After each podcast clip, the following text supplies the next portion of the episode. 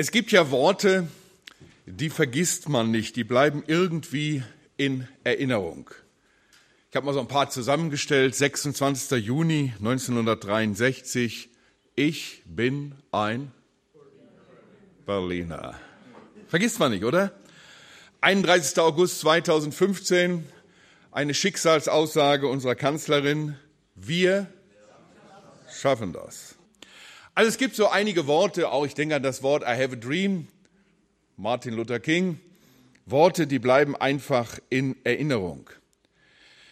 Aber nun gibt es Worte, die haben die Welt verändert. Und mit diesen Worten wollen wir uns beschäftigen. Und die wurden nicht im Bundestag oder auf der Bühne dieser Welt oder am Brandenburger Tor gesprochen, sondern an einem Schandpfahl am Kreuz. Und in diesen Worten am Kreuz, so behaupte ich einmal, werden alle großen Fragen des Menschseins beantwortet. In diesen Worten fasst der Herr Jesus alles zusammen, was auch aus seinen Reden das Entscheidende, das Wichtige ist. Und diese Worte haben eine solche Bedeutung, ein solches Gewicht und eben auch eine starke seelsorgerliche Komponente, die uns einfach Mut machen soll. Und von daher wollen wir einmal zunächst dieser Frage nachgehen, wieso beantworten die alle Fragen des Menschseins? Was sind denn die entscheidenden Fragen? Und ich glaube, wir haben das in diesen Tagen schon gehört. Alexander Solzhenitsyn, ich habe das so in Erinnerung, dass er gefragt wurde bei der Verleihung des Literaturnobelpreises als russischer Schriftsteller, woran seiner Meinung nach der Kommunismus gescheitert sei. Und dann hat er ja eine dreiteilige Antwort gegeben. Er hat gesagt, die Frage nach der Schuld kann dieser, diese Lehre nicht beantworten. Die Frage nach dem Leid bleibt auf der Strecke und die Frage nach dem Tod. Und das sind die entscheidenden Fragen unseres Menschseins. Wohin mit meiner Schuld? Was ist mit dem Leid? Die rätselhafteste aller Fragen unseres Menschseins. Warum muss der Mensch leiden? Und was ist mit dem Tod? Sollten die Sterbeforscher recht haben, die sagen, der Tod ist ein guter Freund? Nein, der Tod ist nach der Bibel der Lohn der Sünde, der größte Feind, die Macht, die uns letztlich das normale Leben raubt. Keine Antwort in anderen Religionen, keine Antwort im Kommunismus oder wie wir das schon hörten, im Marxismus. Und diese Fragen beantwortet der sterbende Jesus Christus am Kreuz.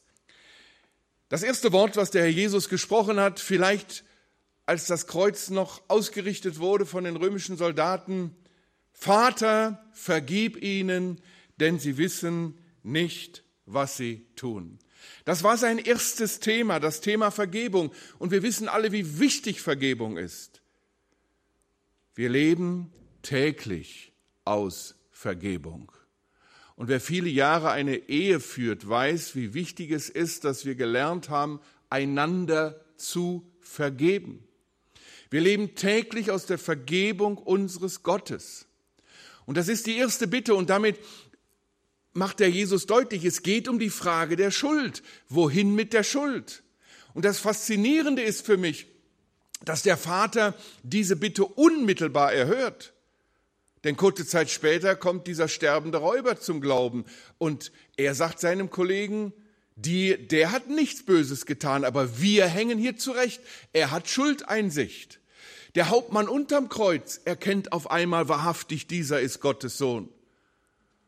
Und wir lesen in der Apostelgeschichte, dass sich eine Menge von Tempeldienern bekehrten, also der Vater erhörte diese Bitte unmittelbar und bis heute erhört er die Bitte, wenn Menschen ihre Schuld zu Jesus Christus bringen, werden, wird ihnen vergeben. Und auch als Gläubige leben wir täglich aus der Vergebung. Ich denke da immer an diesen bekannten Vers aus 1. Johannes 1, Vers 9.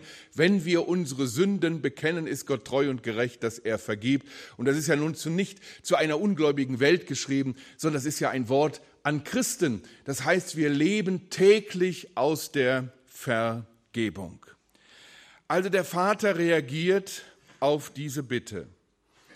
Aber die Frage ist, und jetzt kommen wir zu einem weiteren seelsorgerlichen Aspekt dieser ersten Aussage, was meint der Herr Jesus mit dem zweiten Teil seines Gebetes. Wussten sie wirklich nicht, was sie taten?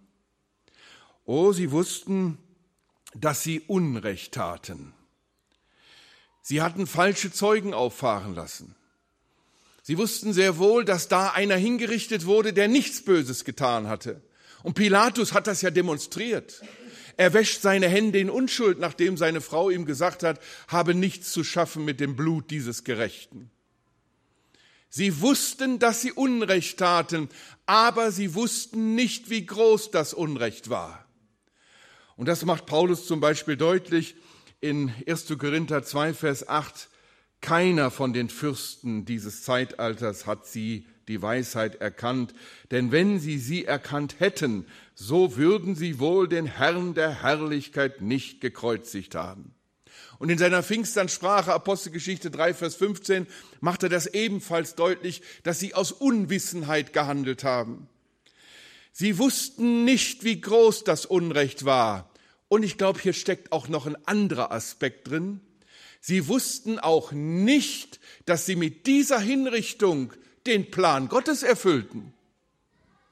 Denn es war ja Gottes Plan, dass Jesus Christus dort am Kreuz hingerichtet wurde.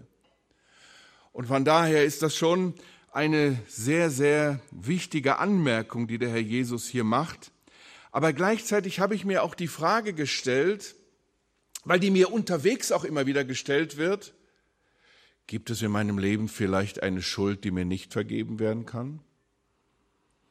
Und dann kommen manche mit der Bibelstelle aus Matthäus 12, wo es heißt, dass die Lästerung wider den Heiligen Geist nicht vergeben werden kann. Und manchen Christen macht das Not. Vielleicht müssen wir zunächst mal eine andere Frage stellen. Gibt es eine größere Schuld als die, den Sohn Gottes ans Kreuz zu nageln? Es gibt keine größere. Und wenn man diese Bibelstelle in Matthäus 12 liest, ist natürlich immer ganz wichtig, dass man sie im Kontext betrachtet.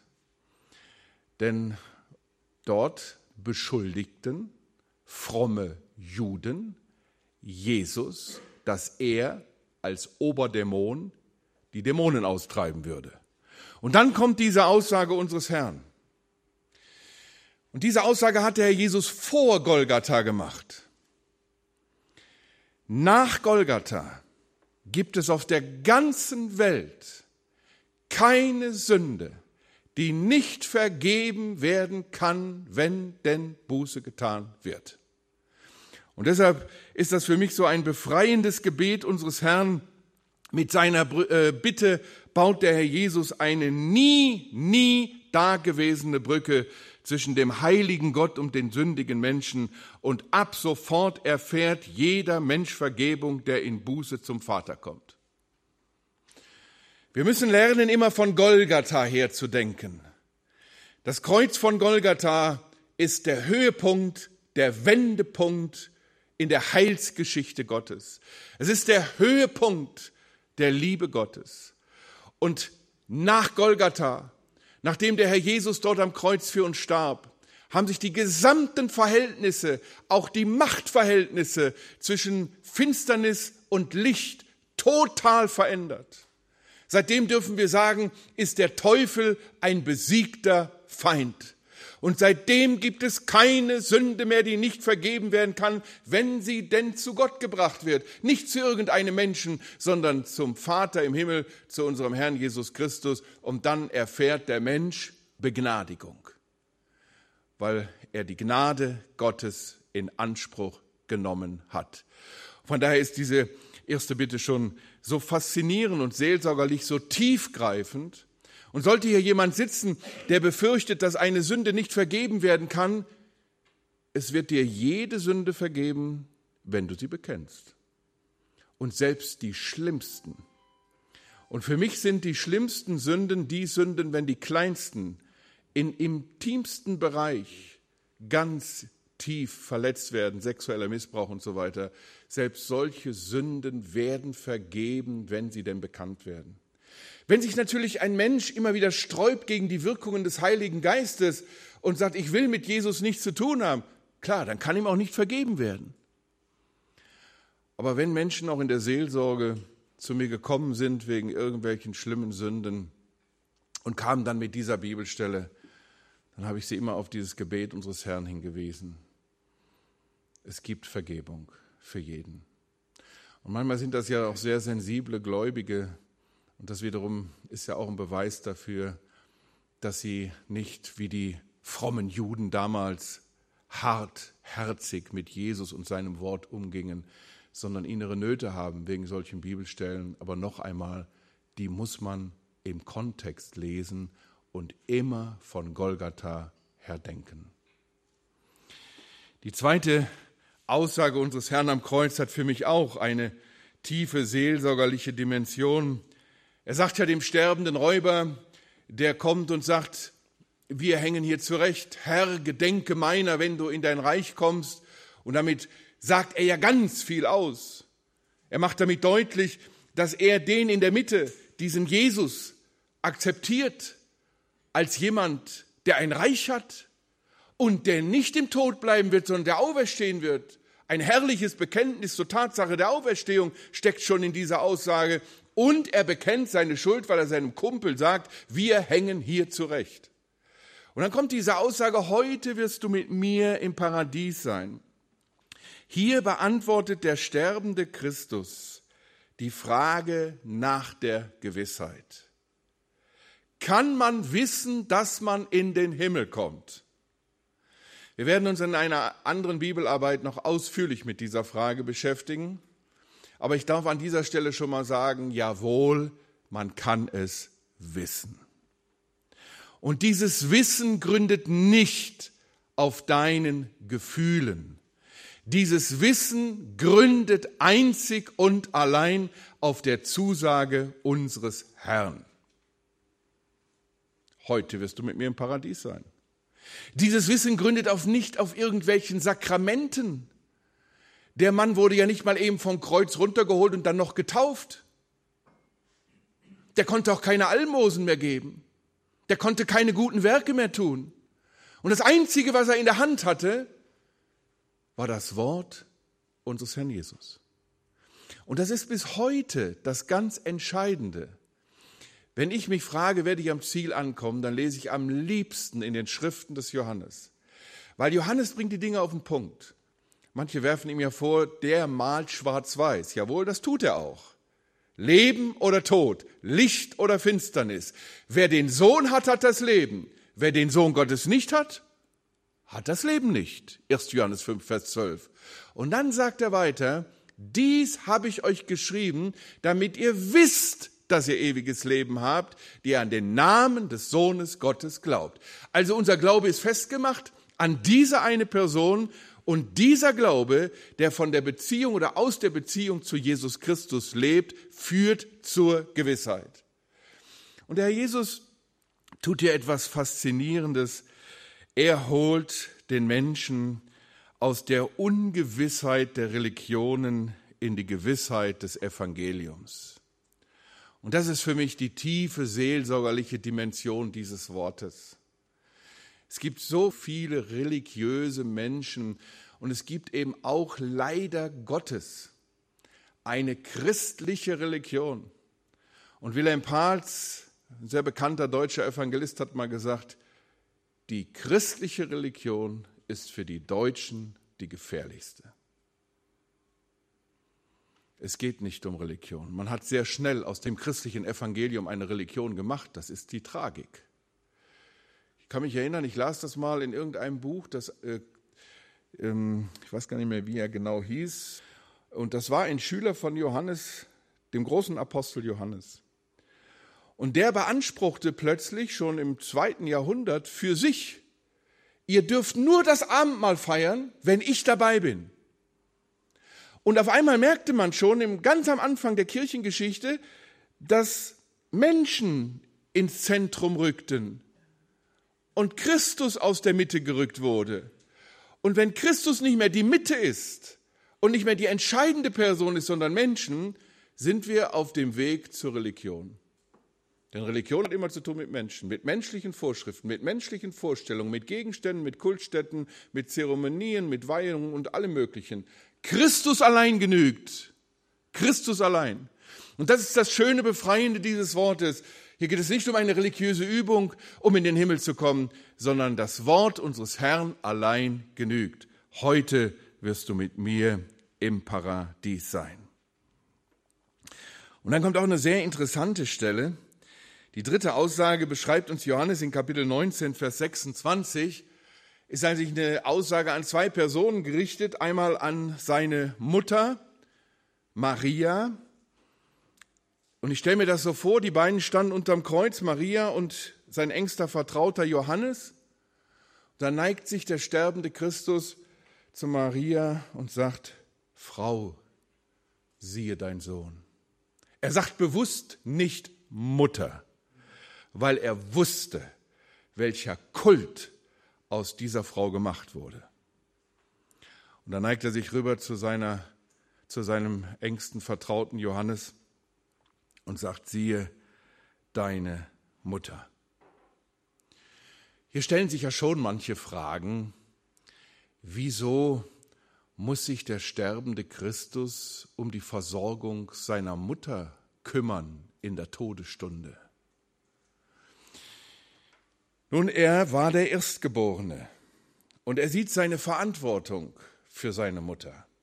Man fragt sich natürlich, wo waren denn seine Brüder und seine Schwestern? Wir wissen aus, der, aus den Berichten in den Evangelien, dass der Herr Jesus ja mindestens vier Brüder hatte. Die werden uns ja namentlich genannt. Jakobus, Judas, das sind die beiden, die die Briefe geschrieben haben später. Simon und Josses. Also vier Namen werden uns genannt. Und dann wird gesagt, er hatte Schwestern. Die werden uns leider namentlich nicht genannt aber zumindest waren es ja zwei, denn sie werden im Plural genannt. Also der Herr Jesus hatte mindestens sechs jüngere Geschwister. Wo waren die? Nun, wir kennen eine Begebenheit in den Evangelien, wo es gesagt wird, äh, ich sag's mal so ein bisschen neudeutsch, hey Jesus, da draußen stehen deine Geschwister, deine Brüder, deine Schwestern. Und was sagt der Jesus dann? Wer sind denn meine Brüder? Doch wohl die, die an mich glauben. Also wir merken, bis zur Kreuzigung wollten seine Geschwister wohl nicht allzu viel mit ihm zu tun haben. Und nun war er der Erstgeborene. Das ist mir erst vor einigen Jahren mal deutlich geworden, dass der Herr Jesus ja nicht nur Sohn des Zimmermanns genannt wird, sondern auch der Zimmermann. Ich gehe davon aus, dass der Herr Jesus nach dem Tod seines Vaters Josef den Handwerksbetrieb übernommen hat, fortgeführt hat, für die Versorgung der Familie gesorgt hat. Und erst als alles in trockenen Tüchern war, mit 30 trat er öffentlich auf, zog drei Jahre durch Galiläa, Judäa und Samaria und hat seinen Auftrag erfüllt. Und hier am Kreuz wird nochmal deutlich, er, der Erstgeborene, kümmert sich um die Versorgung von Witwe Maria, seiner Mutter. Seelsorgerlich zeigt mir dieses Wort, dass der Herr Jesus nicht nur um dein Seelenheil bemüht ist, sondern auch um deine tägliche Versorgung. Er weiß, was jeder von uns benötigt. Und dem Herrn Jesus ist es nicht egal, wie es dir geht. Er kennt deine Nöte, deine Sorgen, vielleicht auch deine materiellen Sorgen, deiner Arbeitslosigkeit, deiner Einsamkeit. Er kümmert sich. Andererseits wird mir auch deutlich, und da komme ich zu Johannes, seht einmal, alle sind weggelaufen. Johannes kommt zurück und steht auf einmal unterm Kreuz. Und da passiert was Entscheidendes. Unterm Kreuz bekommt Johannes eine neue Aufgabe. Versorge bitte Maria. Dass der Herr Jesus ihm diese Aufgabe überträgt, ist eine Ehre für ihn. Und ich glaube, der Herr Jesus hat ihn auch sehr bald belohnt. Johannes war einer der ersten Zeugen der Auferstehung. Und Johannes bekommt später einen Lohn, schon zu Lebzeiten, den hat kein Mensch auf dieser Erde je bekommen. Er darf den verherrlichten, auferstandenen Christus sehen und darf in die Zukunft der Weltgeschichte schauen und schreibt die Offenbarung. Vielleicht ist das eine besondere Belohnung, die Johannes bekommen hat, weil er sich gewiss sehr pflichtbewusst um die Versorgung von Maria gekümmert hat. Aber was dich und mich betrifft, es wird manchmal so die Frage gestellt, und das sind in der Regel äh, jüngere Leute, die irgendwann den Schalter umgelegt haben und merken, es kann ja nicht sein, dass ich nur Einsen schreibe in der Schule und eine tolle Ausbildung machen und berufliche Karriere. Irgendwie möchte ich mich auch für was ganz Besonderes einsetzen, nämlich fürs Reich Gottes. Und dann kommen sie und fragen die Gemeindeleitung, was könnte ich denn tun? Und eine zweite Gruppe, die ist allerdings etwas rar geworden, weil das nicht mehr so leicht ist, Frührentner zu werden. Aber es gab ja eine Zeit, da konnten die Leute mit 50, Paaren 50 in Rente gehen. Unglaublich. Und ähm, dann haben die natürlich auch gemerkt, ich habe auf einmal viel Zeit. Und jeden Tag im Gewächshäuschen verbringen, Radieschen züchten und Kohlköpfe, das ist auch nicht der Sinn des Lebens. Also kommen die irgendwann auch und fragen, was könnte ich denn tun? Und dann überlegt man, man sieht Aufgaben, man denkt darüber nach, was hat er denn früher in seinem Berufsleben gemacht, welche Begabungen hat er. Und es gibt natürlich unendlich viele Aufgaben. Denn egal, wo du hinkommst, in jeder Kirchengemeinde und Gemeinde findest du eigentlich folgendes Bild. Viel Arbeit, wenig Arbeiter und viele, die meckern. Das ist so, so fast überall so. Es gibt vielleicht Ausnahmen, aber das findet man sehr oft. Und jetzt kommt das Geheimnis. Ich bin davon überzeugt, unterm Kreuz gibt es neue Aufgaben. Mit anderen Worten, wenn uns der Gekreuzigte mehr vor unserem inneren Auge stehen würde und wir täglich unter das Kreuz gehen, im Bild gesprochen, und unseren Herrn bewundern, dann werden wir sehr wohl wissen, was zu tun ist und werden keine Langeweile schieben sondern werden, und wenn wir mal ein bisschen Zeit zu Hause haben, ich gehe dann immer gern durchs Dorf, besuche Leute, rede mit denen, setze mich mit denen zusammen und irgendwie kommt man immer auf den Glauben zu sprechen. Also es gibt immer was zu tun und die schönste Aufgabe ist doch, Menschen zu Christus zu führen. Unterm Kreuz gibt's neue Aufgaben und das gilt nicht nur für Johannes, sondern das gilt für uns alle. Wenn wir den Gekreuzigten vor unserem inneren Auge haben, werden wir wissen, was zu tun ist. Das dritte Wort. Und jetzt kommt das vierte. Wir finden es gleich in zwei Evangelien, Matthäus 27 und Markus 15.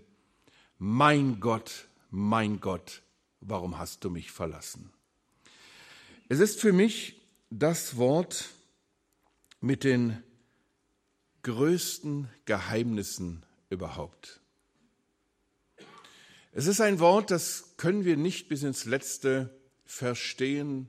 Wir können nur bewundernd vor dem gekreuzigten Christus stehen bleiben.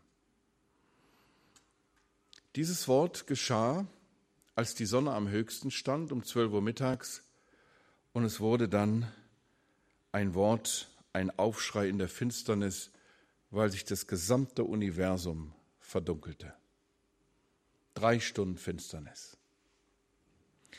Es ist meines Wissens das einzige Wort in der Bibel, wo der Herr Jesus seinen Vater mit Gott anspricht.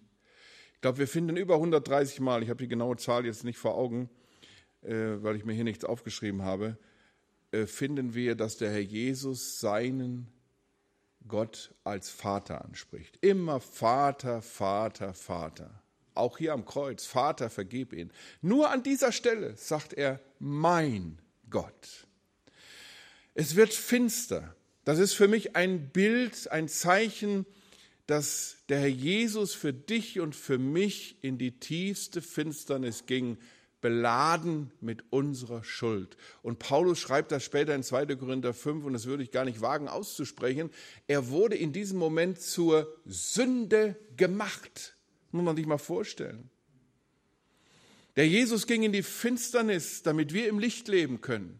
In diesem Moment trank er den bitteren Kelch des Leidens, damit wir eines Tages den Kelch der Freude trinken können. Er litt die Hölle, um uns im Himmel später zu empfangen. Der Jesus schreit dieses heraus, mein Gott, mein Gott. Und hier stellt er die Leitfrage, die rätselhafteste aller Fragen. Aber zunächst muss man sich ja bewusst machen, wer stirbt denn hier eigentlich oder wer ruft denn das eigentlich aus? Luther sagt einmal, Gott verlässt Gott, kein Mensch kann das verstehen. Gott verlässt Gott. Nun, es gibt immer wieder Überlegungen, wo Menschen dann gesagt haben, ja, das kann man doch ganz einfach erklären. Hier stirbt Jesus von Nazareth, der gute Mann aus Nazareth. Und Rudolf Steiner, der Vater der Anthroposophie, wenn ich das so sagen kann, oder vielleicht ist uns mehr bekannt die Waldorfpädagogik, Rudolf Steiner hat mal gesagt, bei der Taufe inkarnierte die Gottheit in den Menschen Jesus und hier am Kreuz, als er ausrief, mein Gott, warum hast du mich verlassen, verließ die Gottheit den Menschen Jesus. Das klingt logisch, aber ist natürlich falsch. Hier stirbt der, der von sich gesagt hat, ich und der Vater sind eins. Wer mich gesehen hat, hat den Vater gesehen. Hier stirbt der Sohn Gottes. Und mit anderen Worten müsste man fast sagen, hier stirbt Gott. Sofort sagen wir, Gott ist unsterblich, Gott kann nicht sterben. Und hier merken wir, dieses Wort birgt Geheimnisse, die wir in dieser Welt nicht verstehen werden. Das sind so tiefe Dimensionen, die hier deutlich werden. Wie kann man das verstehen? Hier der Sohn Gottes, mein Gott, warum hast du mich verlassen? Aber mit deiner und meiner Schuld beladen ging er in die Gottesferne, in die Finsternis und erlitt die Strafe, den Lohn der Sünde, den Tod. Und von daher ist dieses Wort von ganz großer Bedeutung. Und ich betone das auch ganz bewusst, weil Gnostiker damals, Anthroposophen heute, Muslime heute das natürlich genauso sehen, wie ich das soeben geschildert habe. Hier verließ die Gottheit den Menschen Jesus und hier starb nicht der Sohn Gottes, sondern nur der Mann von Nazareth. Aber der Mann von Nazareth hätte dich und mich nicht erlösen können. Hier stirbt der Sohn Gottes. Gott verlässt Gott. Niemand kann das begreifen. Der Jesus stellt hier die Warum-Frage. Und ich glaube, auch das hat eine tiefe seelsorgerliche Dimension.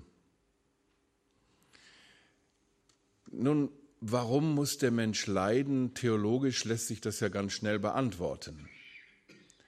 In dem Moment, wo der Mensch so sein wollte wie Gott, kam die Lawine des Leidens ins Rollen. Punkt. Und das ist immer so in der Geschichte gewesen. Wenn der Mensch nicht begreift, dass er höchstens der Zweite im Universum ist, ist der Teufel los. Das kennen wir auch in unserer Geschichte, in unseres Landes. Immer wenn sich Menschen zu Göttern erheben, ist der Teufel los. Aber das hilft einem Leidenden nicht unbedingt weiter, wenn man nur sagt, ja, das kommt vom Sündenfall her. Ist aber theologisch natürlich richtig. Dietrich Bonhoeffer hat dazu mal interessante Gedanken gesagt. Er sagt, nur ein Gott, der leidet, kann auch den Ausweg aus dem Leid zeigen. Nur ein Gott, der leidet, kann wirklich trösten. Und von daher finden wir in diesem Aufschrei unseres Herrn, diesen Aufschrei des Leidens, unglaublich viel Trost. Der Herr Jesus litt für dich und mich, um dir den Ausweg aus dem Leid zu zeigen, um wirklich zu trösten. Seht einmal, Gott hätte ja überhaupt keinen Grund gehabt, Ganz im Gegenteil, seinen Sohn dort so sterben zu lassen, denn er hat nichts Böses getan. Er hat als einziger auf dieser Welt das Gesetz erfüllt. Er hat den Vater geehrt wie kein anderer. Aber er hängt hier für dich und für mich. Wie hat Margret Birkenfeld so schön getextet, wahrscheinlich eins ihrer bekanntesten Lieder. Für mich gingst du nach Golgatha. Für mich bist du gestorben. Für mich hast du gelitten. Alles für mich getan. Und das war Plan Gottes. Denn wir lesen zum Beispiel schon in Jesaja 53, es gefiel dem Herrn, ihn zu zerschlagen. Nun steckt in diesem Wort auch ganz viel Hoffnung. Seht einmal, der Herr Jesus ruft aus, mein Gott. Nun, wenn uns jemand verlässt, der uns sehr nahe steht, ist das ja zunächst mal schmerzlicher, als wenn irgendein Mensch von uns geht, mit dem wir keine enge Beziehung hatten. Aber ich denke an was ganz anderes. So wie der Herr Jesus Christus hier am Kreuz von Gott verlassen wurde, wird er nie, nie mehr eines seiner Kinder verlassen. Er ist und bleibt im tiefsten Dunkel mein Gott. Und das ist der Trost, der hier drin steckt. Und vielleicht ist es dir ja auch schon mal so gegangen, dass du sagst, so viel Dunkelheit, so viel Leid, warum, warum, warum. Vergiss nie, er ist und bleibt mein, dein Gott. Diese persönliche Vater-Kind-Beziehung kann nichts mehr trüben. Und deshalb sagt Paulus auch in Römer 8, und das ist für mich das schönste Kapitel zum Thema Leid, nichts, aber auch gar nichts, weder Tod noch irgendwelche Mächte können mich scheiden von der Liebe Gottes, die in Christus Jesus ist. Und die wird hier deutlich. Und deshalb ist das ein Aufschrei der Hoffnung.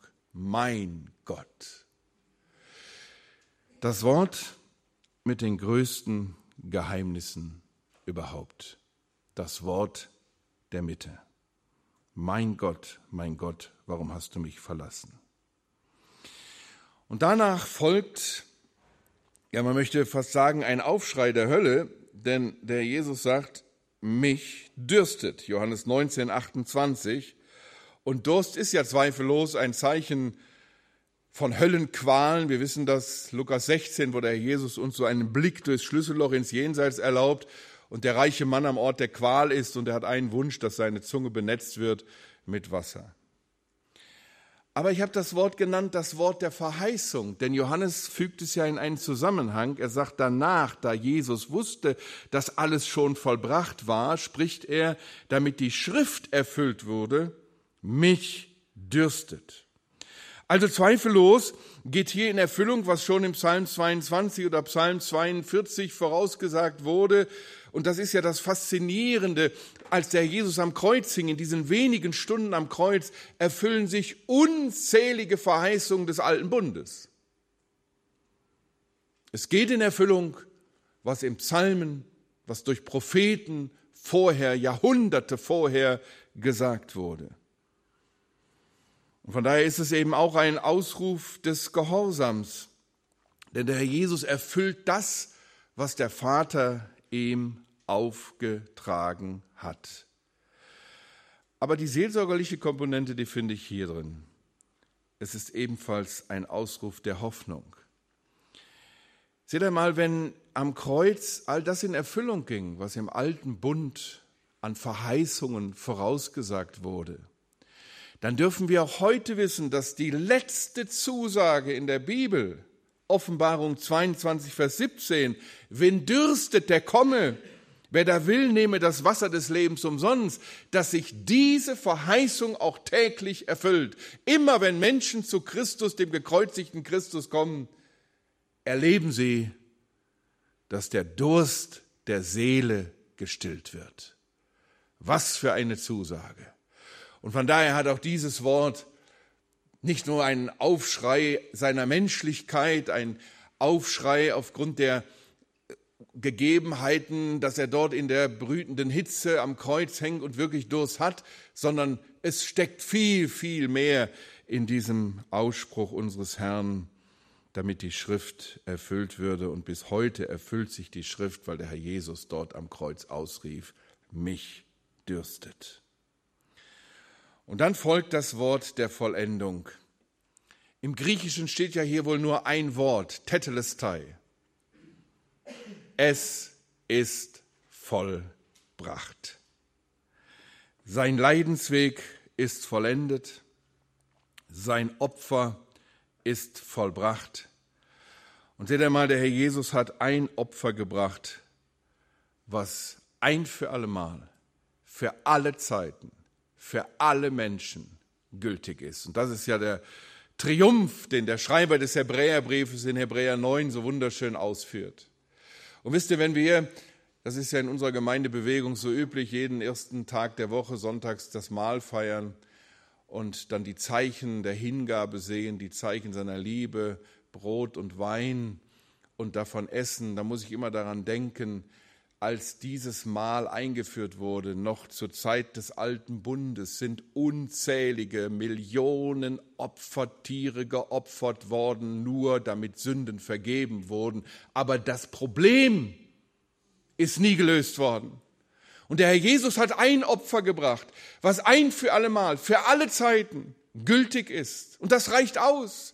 Wir müssen keine Tiere mehr opfern, um Vergebung zu erfahren. Und wir erfahren ja nicht nur Vergebung unserer Sünden, sondern durch dieses Opfer erfahren wir auch Erlösung aus dem Zustand der Sünde. Und das sind zwei Paar Schuhe.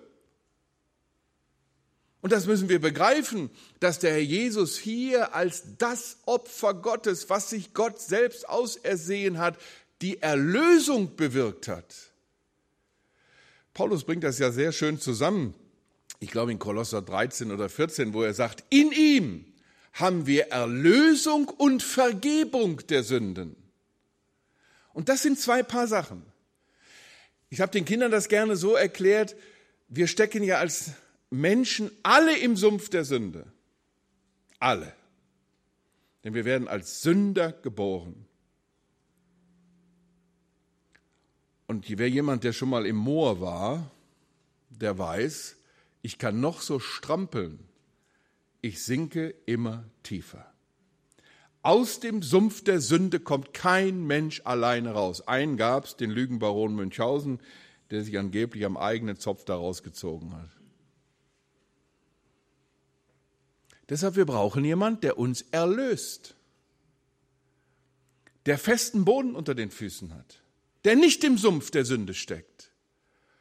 Und das ist nur einer gewesen, der ohne Sünde auf dieser Welt gelebt hat und uns deshalb erlösen konnte. Und das war der Herr Jesus. Und deshalb ist seit Golgatha Erlösung möglich. Und das gibt es in keiner Religion dieser Welt. Das ist eben Evangelium. Erlöst aus dem Zustand der Sünde und dann natürlich auch tägliche Vergebung einzelner sündiger Taten. Das sind zwei Paar Schuhe. Das müssen wir begreifen. Und das ist das Besondere dieses Opfers. Es ist vollbracht. Und der Vater im Himmel demonstriert ja, dass jetzt etwas Besonderes in der Heilsgeschichte passiert ist. Wodurch? Der Vorhang des Tempels zerreißt von oben nach unten. Ein gewaltiges Gewebe. Niemand konnte den von oben nach unten mit der Hand zerreißen. Hand Gottes. Er öffnet, sodass Menschen ab sofort ins Allerheiligste, in die Gegenwart Gottes treten können. Sie können das tun, was im alten Bund der hohe Priester nur einmal im Jahr stellvertretend für das Volk tun konnte, nämlich ins Allerheiligste gehen, um stellvertretend fürs Volk um Vergebung zu bitten. Und der Weg ist offen. Seit diesem Ausruf Tetelestai hat jeder Mensch, der an Jesus Christus glaubt, seine Schuld bekannt hat, neues Leben empfangen hat, direkten Zugang zum Vater im Himmel, ins Aller, Allerheiligste. Und wir brauchen keinen menschlichen Mittler. Jesus allein. Und das sagt Paulus ja so schön in 1 Timotheus 2, einer, einer ist Mittler zwischen Gott und Menschen, der Mensch Christus Jesus. Er allein. Der Weg ist offen und Satan ist besiegt. Der Jesus hat durch seinen Tod, Hebräer 2,14, dem die Macht genommen, der die Macht des Todes hat, das ist dem Teufel, um alle die zu befreien, die das ganze Leben hindurch der Knechtschaft der Sünde unterworfen waren. Deshalb kann ich verstehen, wenn Spurgeon, der englische Prediger, mal schreibt, Wenn man dieses Wort in seiner ganzen Fülle deuten würde, würden die Bücher der Welt nicht ausreichen. Es ist vollbracht. Der Weg ist offen. Und dann folgt das Wort, ich sage mal das Wort des Vermächtnisses, das Wort der Vollkommenheit. Und Jesus rief mit lauter Stimme und sprach, Vater, in deine Hände übergebe ich meinen Geist. Als er dies gesagt hatte, verschied er. Lukas 23, Vers 46. Das letzte Wort, das siebte. Ich behaupte einmal, auch Kinder Gottes können in ähnlicher Zuversicht sterben wie unser Herr. Was war sein Geheimnis? Er sagt hier Vater, erste Wort Vater, vergib ihn, letzte Wort Vater. In deine Hände. Nun die Hand und etwas in die Hand geben, in die Hand legen, ist ja immer ein schönes Bild für Geborgenheit. Ich weiß nicht, ob ihr die Skulptur von Dorothea Steigerwald vor Augen habt, wo sie ein Kind in der Hand darstellt. In die Hand des Vaters kann ich mich fallen lassen.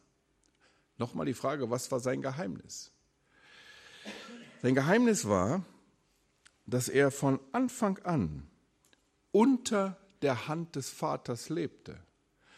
Ich habe hier mal Johannes 4, 34 hingeschrieben. Das ist ja eine Aussage, die macht er nach dem Gespräch mit der Frau am Brunnen. Und dann sagt er seinen Leuten, meine Speise ist es, den Willen dessen zu tun, der mich gesandt hat. Er lebte im Gehorsam seinem Vater gegenüber. Und gerade im Johannesevangelium wird das immer wieder betont, ich tue nichts von mir selbst, ich tue das, was ich beim Vater gehört habe, ich tue, was ich beim Vater gesehen habe. Er lebte in totaler Abhängigkeit vom Vater. Er lebte im Gehorsam. Er lebte unter der Hand des Vaters. Und wer hier unter der Hand des Vaters lebt, darf sich in der Todesstunde in die Hand des Vaters fallen lassen. Das ist das Geheimnis. Als ich im März 2009 am Sterbebett meines eigenen Vaters saß, mein Vater hatte unsagbare Schmerzen, war dreimal amputiert, ein großer, kräftiger Mann. Dann fragte ich meinen Vater, Papa, kann ich dir noch irgendwas Gutes tun? Ich wusste, dass es gleich vorbei ist. Und dann sagte mein Vater, Junge, lies mir noch einmal den Epheserbrief vor. Wir sind gar nicht ganz durchgekommen. Wir kamen bis an Epheser 2, Vers 8. Durch Gnade seid ihr errettet mittels des Glaubens, nicht aus Werken, damit niemand sich rühme. Und bald danach verschied er. Und da habe ich das erste Mal erlebt, was das für ein Geschenk ist als begnadigter Sünder eintauchen zu dürfen in den Todesfluss und im selben Moment aufzutauchen und in den Armen des Heilands zu sein. Ich bekomme im Moment so mit, auch in unserer nächsten Umgebung, wie Leute spekulieren, auch bei uns in einem Hauskreis, was wird sein, wenn die Leute verstorben sind, wo werden sie sein? Und dann gibt es ja alle möglichen Überlegungen, sind sie im Nirvana, im Nichts und werden dann erst auferstehen und einen neuen Leib bekommen. Natürlich bekommen wir dann erst einen neuen Leib, wenn der Herr Jesus wiederkommt. Ihr Lieben, das ist mir alles total egal. Ich weiß eins. Mein Papa sieht den Herrn Jesus. Und das nehme ich immer aus dem Philipperbrief, wo Paulus sagt, ich habe Lust abzuscheiden, um bei Christus zu sein. Das entnehme ich aus Apostelgeschichte 7, wo der Stephanus gesteinigt wird. Und wen sieht er? Er sieht den Herrn Jesus, der ihn in Empfang nehmen will. Wir werden noch nicht im Endzustand sein, wenn wir heute sterben, aber wir werden bei Christus sein. Und das ist das Entscheidende. Und da nützen alle Spekulationen nichts, wie es sein wird. Das weiß sowieso niemand genau, wie es sein wird. Natürlich werden wir noch nicht im Endzustand sein, aber wir werden unseren Herrn sehen. Und ich weiß das auch von meiner Oma, dass sie, als sie starb, den Herrn Jesus sah und mit leuchtendem Gesicht versteht. Ist das nicht wunderbar, das zu wissen? Und das ist unsere Hoffnung. Und deshalb sagte ich, wir können und dürfen in ähnlicher Zuversicht sterben wie unser Herr. Wir dürfen uns, wenn wir hier unter der Hand Gottes leben, ganz getrost in die Hand Gottes fallen lassen. Und von daher ist das ein wunderschönes Wort, was dann eben auch diese Frage beantwortet, was ist denn mit dem Tod? Seht ihr mal hier, haben wir diese sieben Worte nochmal im Zusammenhang. Damit sind alle großen Fragen beantwortet. Und wenn wir nur mal diese drei rausnehmen, das erste Wort die Frage nach der Schuld, das vierte Wort in der Mitte die Frage nach dem Leid und das letzte Wort die Frage nach dem Tod. Und es macht mir deutlich, der Tod hat eben nicht das letzte Wort, sondern nur einer, unser Herr Jesus. Der Tod ist besiegt. Er ist und bleibt der letzte Feind des Lebens. Und Sterben ist auch nichts Angenehmes. Da sollten wir uns auch nicht aufs Glatteis führen lassen von irgendwelchen Sterbeforscherinnen. Ich kann mich noch erinnern, als Elisabeth Kübler-Ross 85 wurde, war ein Riesenartikel hier in Herborn in der Tageszeitung. Der Tod ist ein guter Freund. Nein, der Tod ist der letzte Feind. Aber er ist besiegt. Der Jesus hat ihn besiegt. Und das ist das Faszinierende.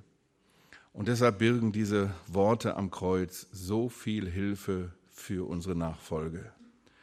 Dort am Kreuz, wo Jesus starb. Und dort an, ans Kreuz, wo Jesus starb, wollen wir immer wieder hinschauen. Und das ist für mich das Fazit. Und wir kommen immer, wenn wir länger nachdenken, landen wir immer bei Christus, dem Gekreuzigten. Und deshalb sagt Paulus ja auch in 1. Korinther 2,2, ich nahm mir vor, nichts anderes unter euch zu wissen, als Christus und ihn als gekreuzigt. Und wenn wir Hebräer 11 und 12 lesen, zunächst die ganzen Glaubenshelden und Glaubensfrauen, die da aufgeführt werden. Und dann sagt der Schreiber des Hebräerbriefes, ja, die werden aber nicht ohne euch vollendet werden, braucht keine Sorgen haben. Und übrigens, wenn ihr hinunterschaut in die Wettkampfbahn des Glaubens, und ich stelle mir das so vor, wie ich das jetzt in Caesarea gesehen habe, diese riesige Arena, und da läuft in der Wettkampfbahn Mose, Abraham, Sarai, alle sind unterwegs und laufen und wollen mir Vorbild des Glaubens sein. Und dann sagt der Schreiber, die können euch nicht helfen, die sind tot. Deshalb schaut hin auf euren Anfänger und Vollender des Glaubens der kann euch helfen. Und betrachtet den, der so großen Widerspruch von den Sündern gegen sich erduldet hat, damit ihr nicht ermüdet und in euren Seelen ermattet. Das heißt, die Beschäftigung mit dem gekreuzigten Christus, die Beschäftigung mit den sieben Worten am Kreuz ist und bleibt eine besondere Kraftquelle für dein und mein Glaubensleben.